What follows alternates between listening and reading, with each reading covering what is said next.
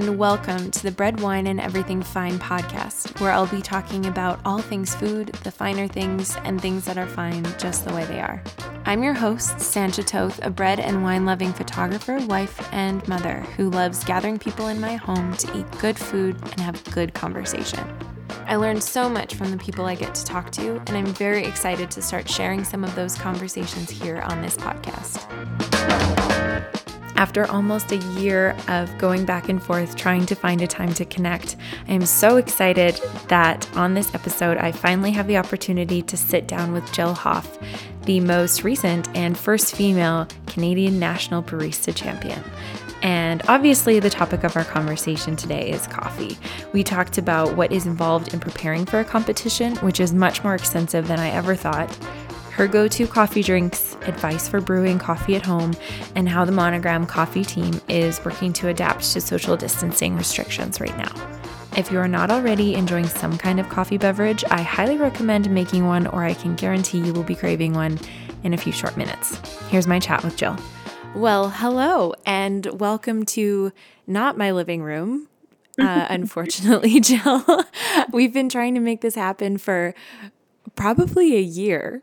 I think, since I started brainstorming this podcast, and I'm so excited that you're here and we're having a conversation, even if it's over the internet, which is pretty sweet. I think it's really special that we get to talk today because it's just after you won. Is it that it was the National Barista Championship? Yeah.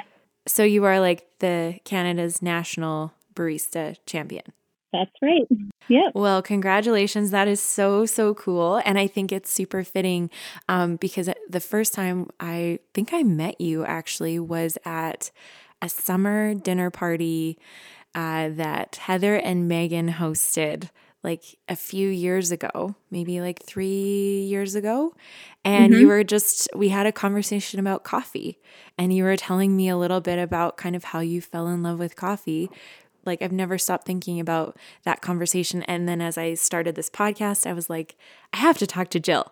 So I'm really glad that even though it's season 2, you are here, and I'm so grateful.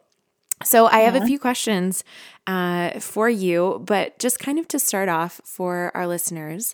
When we got chatting at that dinner party, what I remember most is you just talking about how like this tiny bean could like have so much potential. And I would love to just even hear more about kind of how your love of coffee began. Can you tell me about that? Sure. It sort of happened, I guess. I mean, you are always in the cafes. You love having coffee with friends, and you enjoy good coffee yourself. I think that's sort of how it started for me. I was a stay-at-home mom for a lot of years, and I really enjoyed good coffee and kind of the cafe culture and the community surrounding that. And I was friends with Ben Putt, who is one of the owners of Monogram.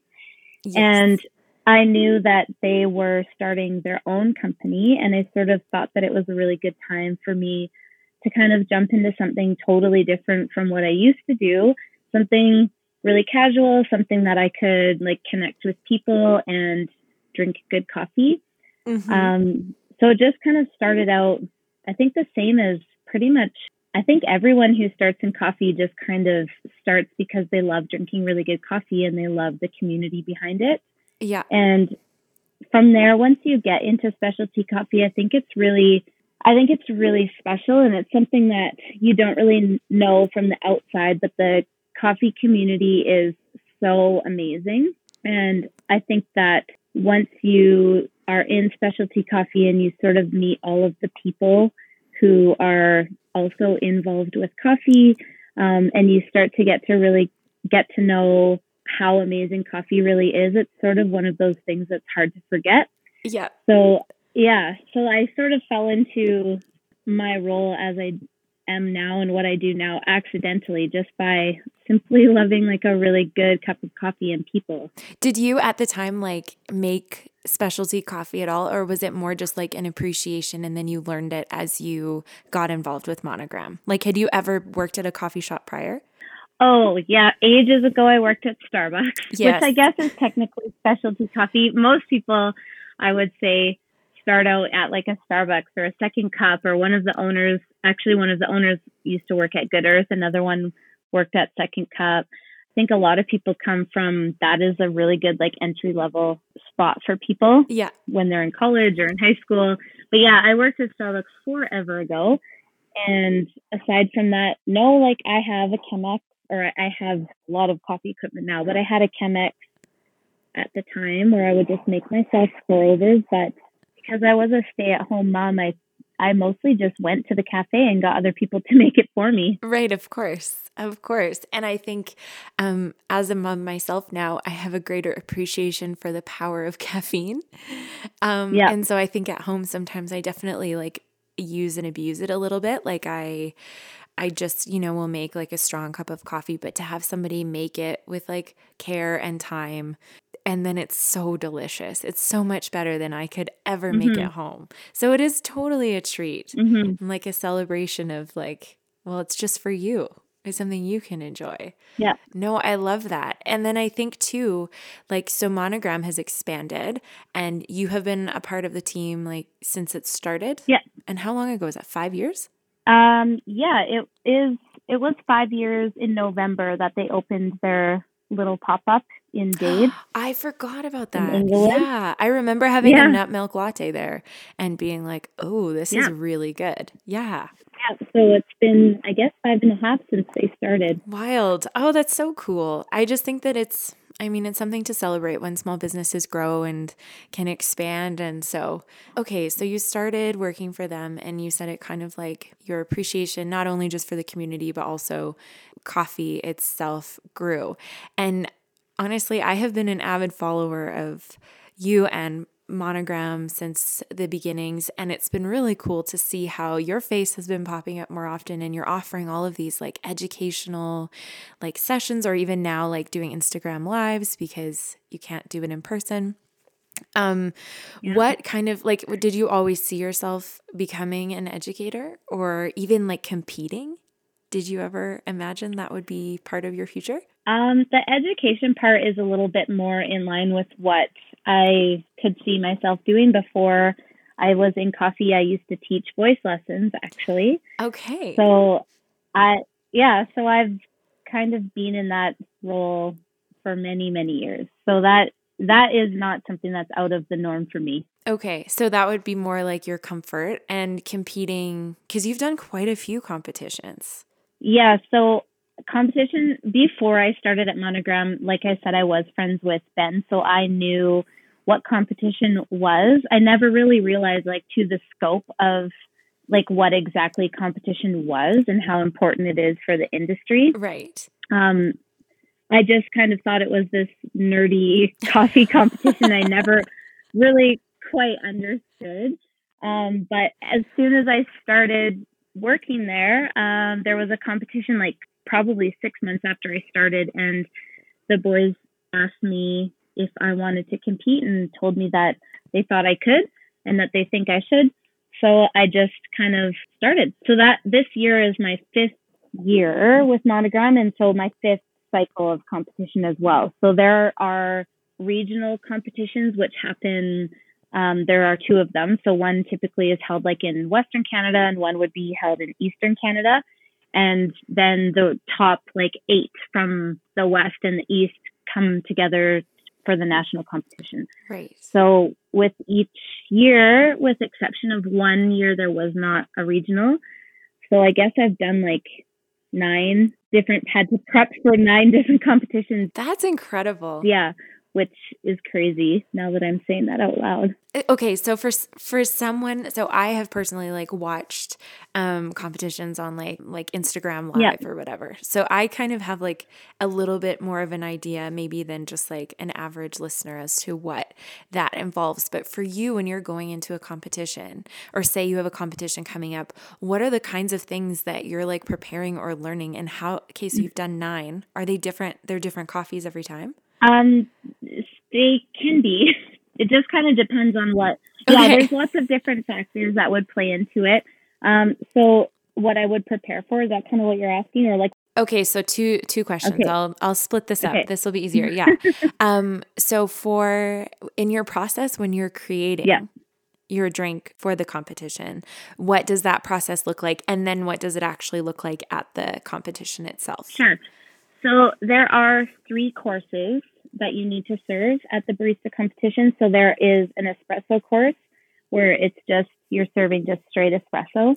There is a milk course where you're serving espresso and milk together. And then there is a signature drink course, which is espresso based. And then you can add whatever ingredients you want to make a signature drink, as long as it doesn't have any controlled substances in it. So right, of course. No drugs or alcohol, but basically no drugs. whatever you can dream up, you can basically do. If you can execute it on stage, then you can make it. So there are a lot of rules with the barista competition. So a lot of your creative process, you sort of have to think of like the guidelines and the rules of the competition.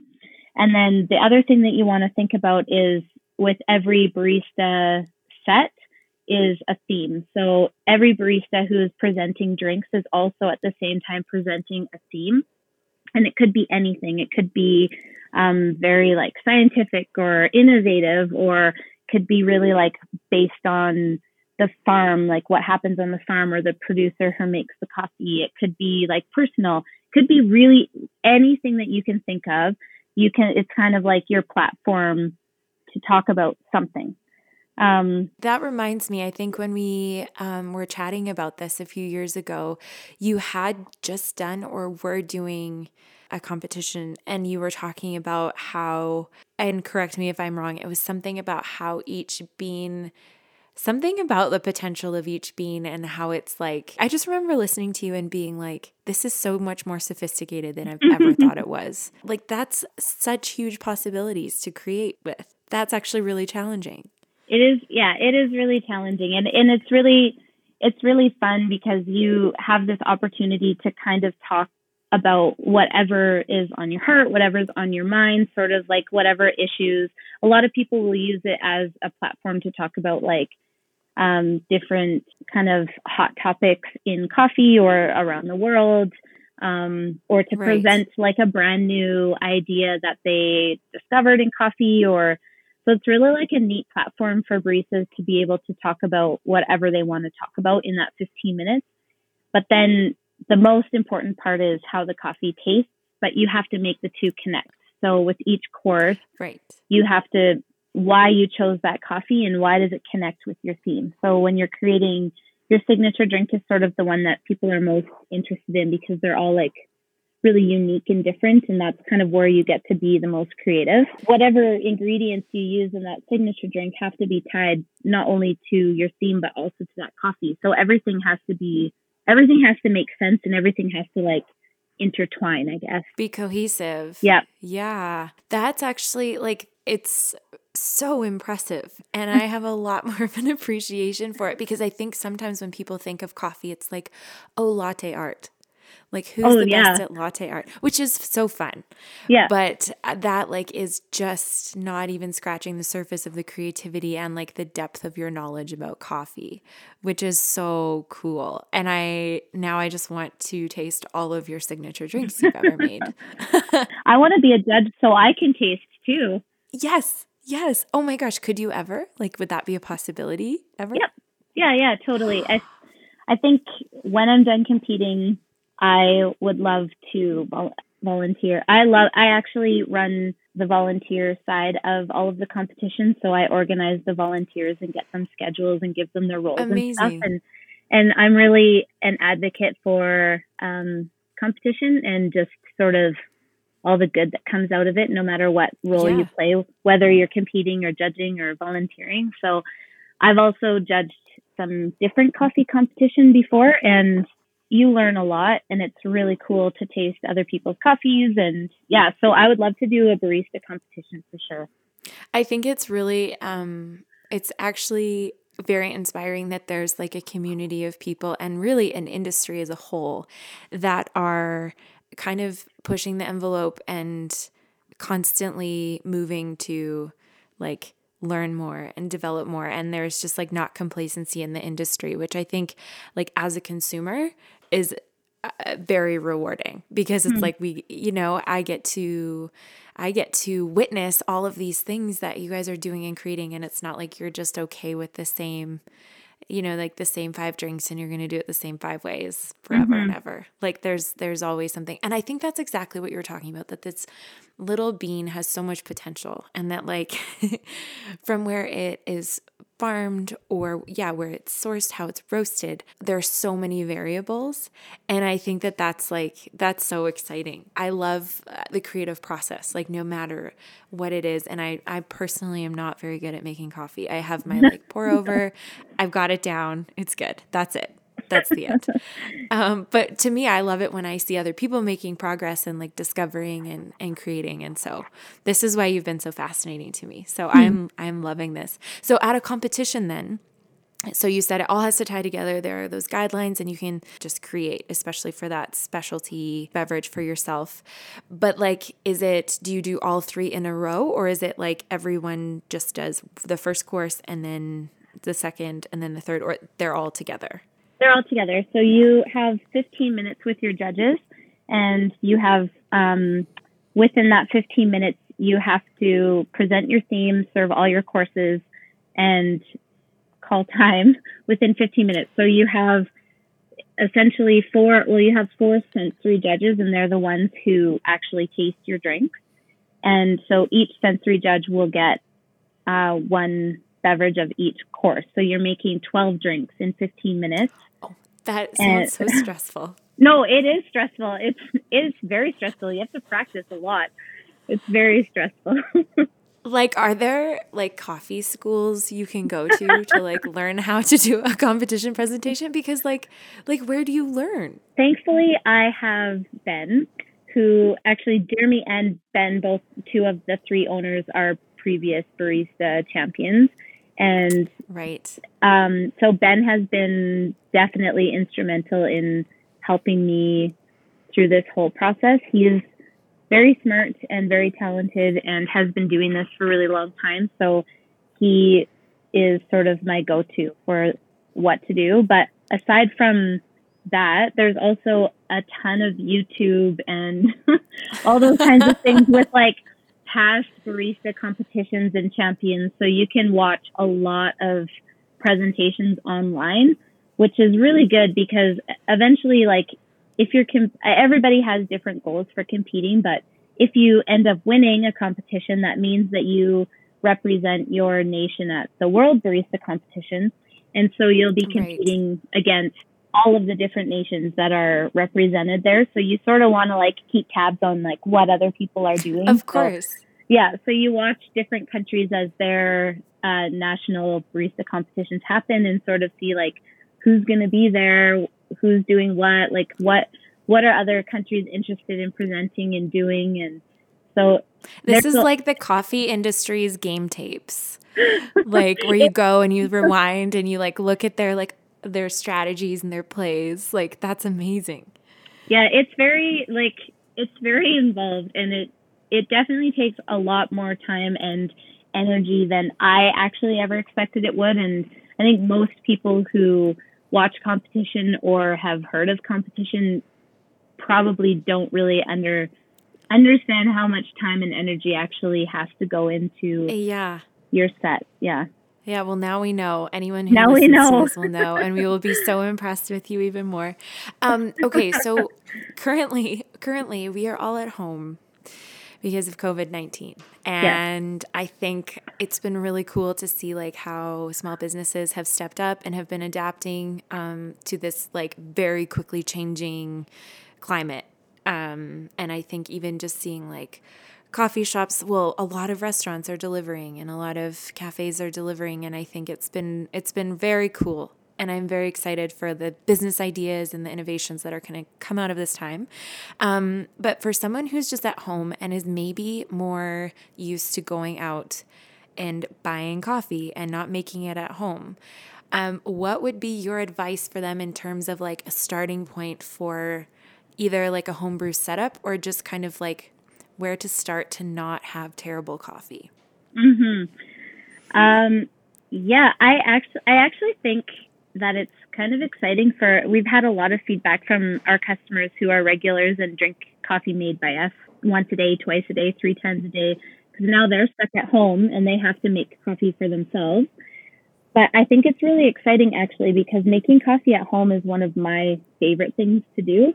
So I think it's actually a neat time where people will get the opportunity to do it for themselves and to figure out how to make coffee at home and sort of appreciate the art of coffee a little bit more. And I really love making coffee at home. So I'm excited for our regulars and our customers to get the opportunity to do that for themselves. I think it's like people, you're exactly right. People are going to actually like appreciate, just like I think everyone's going to appreciate stay-at-home moms and teachers like a ton more. But I think any service that is convenient to pay for, you know, like, you know, coffee very well. Like, I can't just replicate like even a latte at home. Mm-hmm. I also don't have the equipment, mm-hmm. but like my home coffee is probably very different from your home coffee. So where do you start? Like, 'cause for me in the morning, it's kind of a ritual. I love it. It's like, Lewis has joined me now because he just wants to be a part of it, and he loves it when I turn on the grinder, and, you know, he like scoops coffee beans from his jar into another jar, and that's his involvement. But it is our ritual, and I love it beyond just the fact that it's caffeine. It's just something that it is a part of the beginning of my day. Yeah. But for you, like what kind of method? I mean, for me, I have a Chemex, and we mm-hmm. have an AeroPress that we take when we travel. Yeah. Usually it's the Chemex, 'cause it's just simple. It's on my counter. What would you recommend for somebody who's just like, has never made a cup of coffee at home apart from like in a coffee pot?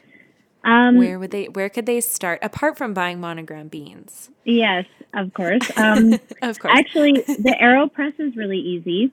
Okay. The AeroPress is a good one because it is very fast. You can have really good coffee in like 5 minutes or less.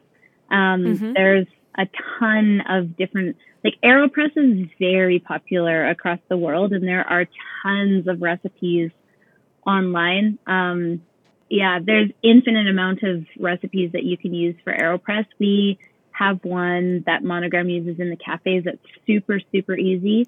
And we're actually going to be publishing that recipe online for people pretty quickly here. But exciting, cool. Yeah, AeroPress is very easy. I would recommend that. Also, French press is really easy as well. Right. If you're just starting to make coffee at home. There's a ton of different manual like pour overs. So you have a Chemex. Chemex is actually one of the more difficult ones. So good job. Thank you. I would say that's an advanced manual brew method. But there are many different kinds. There's one called a coat. So we're putting out some recipes. One for AeroPress, one for French press, one for a pour over called a Kalita, which is a really good entry level pour over, I would say. It is a little bit more foolproof than ones that are shaped like a cone, so the V60 or a Chemex. And these will be on the Monogram website, or kind of, so say a listener, even if this was like months down the line, they could listen and find these, like, just maybe find the Instagram and go from there? Yeah, so I think that we're going to be posting them on Instagram. I'm not sure how she's doing it, if she's doing like an Instagram live or if she's making videos and posting them in our highlights. Right. But they'll be there for sure as resources for people. But that's awesome. I would say start with like an AeroPress is great. Kalita is great. Those would probably be my first two if you're going to start somewhere. Yeah, no, I think that's great. I think anyone that we have kind of, again, I speak as though like this sounds like I think I'm an expert, but just when it comes to coffee, I think in the same way that like one might begin to appreciate different grapes of like wine, I think you kind of start to learn what you love and what you don't love, and develop taste. And so I think for us, we've kind of, you know, found something that works for us. So sometimes we'll recommend that to people if they're just starting out, but usually mm-hmm. we'll get them into AeroPress. That's kind of like the here's our gift to you. begin. Have fun. And actually, on that note, what is your favorite? Well, I guess maybe this is very broad. What is kind of like the type of bean that you like best? Mm. Or is there like a region, or is there like a roasting technique? Like, I don't know all of the terminology to even know what to ask, but do you have a favorite? That's hard because there's so, like you said about wine, how there are so many different like grape varietals. There are so many different types of coffee varieties and different flavors. It's hard to pick a favorite. I would say I really like coffee from Colombia, sort of for like a many different reasons. I really like, it's super approachable. I would say that most people would enjoy coffee from Colombia. I really like clean profiles, something that's easy to drink. Mm-hmm. Yeah, Colombia, or yeah, I'm going to go with Colombia. I think most people who know me would say coffee from Colombia, but I would say probably right after that would be Ethiopian coffees. Yeah. Very cool. Yeah. Very cool. I know my sister-in-law, I actually just recently sent her some Monogram beans from Ethiopia because she's always, that's her favorite every time. They're most people's favorite. Interesting. And why do you think that is? Like, it's just accessible, or? Ethiopian coffees have a very distinct flavor profile, and people love them. They're floral and fruity, and they're just, they're delicious. They have lots of like tea flavors, and most people's favorites, I would say, are from Ethiopia. Very interesting. I don't even know specifically like a region. I just know that Mitchell and I both, and maybe it's just because I introduced him to the coffee that I like, and previously he didn't like coffee. So he's kind of just like taken on everything that I do because I introduced it. I'm not sure. But we, generally speaking, I love like, and maybe this doesn't even make sense when talking about like a coffee bean or a profile, but I love like rich, I like kind of nutty, maybe sometimes chocolatey, less of like the citrusy, and just kind of like more of like, I don't know, like full. I don't know if that makes sense. So you would probably like coffees from like Colombia or Guatemala or Costa Rica. Yeah, usually, actually, now that I'm thinking about it, it's usually Guatemala. That's usually what we have. Yeah. Okay. Huh. Yeah. Interesting. Yeah, I definitely do. And my dad actually grew up in Mali in West Africa. And so his coffee always was very strong, very bitter. So kind of my first introduction to coffee, like growing up, that was it. And I'm not a big fan of the bitter or the particularly strong, but I think it maybe just like even comes from that like nostalgia of like full bodied, rich. Yeah. Anyways, I think that's so interesting. And I love learning about that, even when it comes to wine, and tastes are so personal. And so that's why I was curious. Okay. I have two more things I want to talk to you about. One, your future in coffee. So you kind of talked about it a little bit, like maybe when you stop competing. So you've achieved National Canadian Barista Champion. Yep. You're competing at Worlds. Is that what it – Worlds? Mm-hmm. Okay. And where is that? That is in Melbourne, Australia, which is super exciting. Goodness. Yeah. Wow. And when is it? It actually was supposed to be in May, but thankfully it is still happening, but in November. Oh, amazing. Okay. Yeah. I know everything's kind of getting postponed, and that's amazing that it's still happening. That's very exciting. So obviously we hope you win and you kill it. But what kind of are like beyond competition, what are kind of your goals in like your future in coffee? Like what's next after you've won a National Barista Championship? That is also sort of a hard question to answer because I actually feel like my job is so perfect for me right now. And I would just love to keep doing the sort of things that I'm doing right now. So currently I'm in charge of all of the cafe coffee programs. So I get to curate the different coffees that we serve on all of our different brew methods, whether it's espresso or pour overs or our batch brews. Wow. Yeah. So I really love that. I really love doing that. So that's right up my alley. I've just been training another person to help me with training, but up until like a couple months ago, I trained all the staff. And oh my goodness. So I think even my idea of everything that you do is like in my head, you make coffee, but you do so much more than make coffee. Yeah. So I don't really work on the floor serving customers much anymore. I still really love to do that. And I do once in a while. And anytime I'm in the cafe, if there's ever a big lineup or if they need some help, I'll jump on. And it's a lot of fun because it's not something that I get to do every day now. Right. But yeah. So I do a lot of quality control. So I do brew coffee and taste it and dial it in for the cafes. And I am making coffee, but not on like a one-on-one kind of customer level. Yeah. Well, how amazing. I think that's really cool that you found something that fits and that you love, because I think a lot of people search for that for a long time. And so I think that's amazing. And even just to have goals, I personally like to have be able to make small progress and like always be improving. And I think even when it comes to kind of what you're talking about, competitions and that creative process, like there is no limit really to what you can create and learn. And so I think that's really, really cool. And that excites me that it's possible to find something that you love like that. So at the end of all of my episodes, I ask, I have two questions. Usually they have to do with food or wine, but in this case, we are talking about coffee. So what is your go-to coffee order when someone else is making it? And what is your go-to when you are making it? Oh, no. Okay. I would say they're the same. Okay.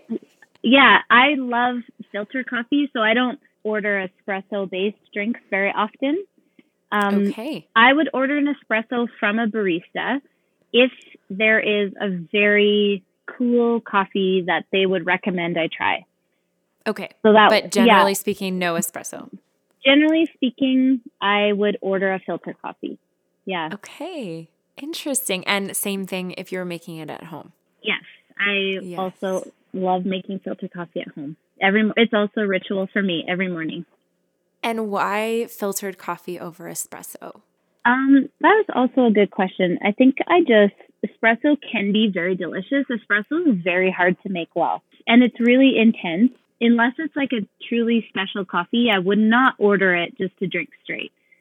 I think filter coffee is just sort of how I fell in love with coffee and what I kind of started drinking. And it's just kind of my go-to. Yeah. No, I like that a lot. I love hearing like why people choose certain things, because I think sometimes even in the coffee industry, maybe not in the industry, but as a consumer, I think it's easy to get caught up in the, like, this is what's cool and this is what's trendy and this is what, you know, everyone's posting on Instagram. So I need to have that thing. Whereas I feel like, say there's a new milk or there's a new whatever, but that's usually a latte and it's usually espresso based. So don't get me wrong. I love those kinds of drinks too. And if you ask anyone, I drink them at work. But I prefer filter coffee, but there definitely is. I love those coffees that are treats too. Like lattes are great. Cappuccinos are great. I would say that's probably my next most ordered drink would be a cappuccino. It's making me want coffee. It's just too late for me to have coffee right now. Oh, yeah. I know. I thought about it. I was like, it would be appropriate for me to have a coffee.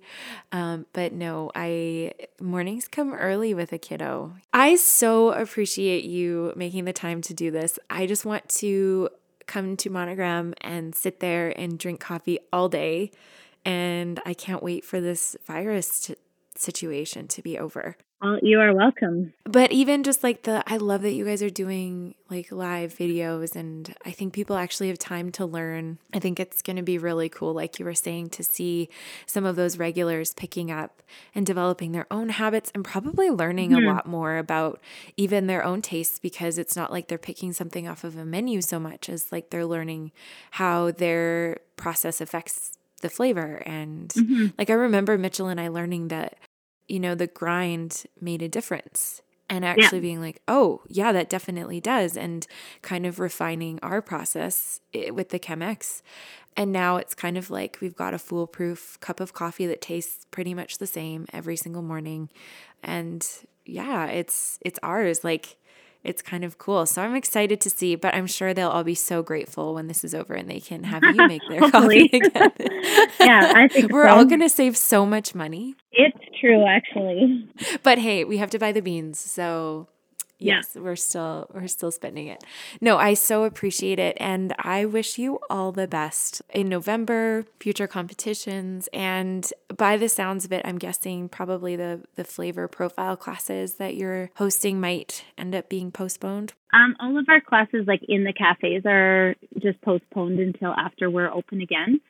Right. But okay. We have a lot of really fun things that are coming to Instagram over the next couple months. So there's still a lot of opportunities for people to learn and to see our faces. And it won't just be me. I think Ben's doing some classes as well. And Ben and I will be on Instagram Live every Tuesday morning. So very cool. You'll see us and we'll be available. Oh, I'm excited about that. I will be tuning in as much as Lewis allows. Thank you so much, Jill. This has been so fun for me, and I wish you all the best. Thank you. After all of that, we barely scratched the surface of coffee. But if you are interested in learning more about the brewing methods Jill talked about, or want to learn more about coffee in general, check out Monogram on Instagram, where they are sharing lots of information. And if you're enjoying these episodes, I would love it if you would leave a review below or click the subscribe button, and you will never miss an episode.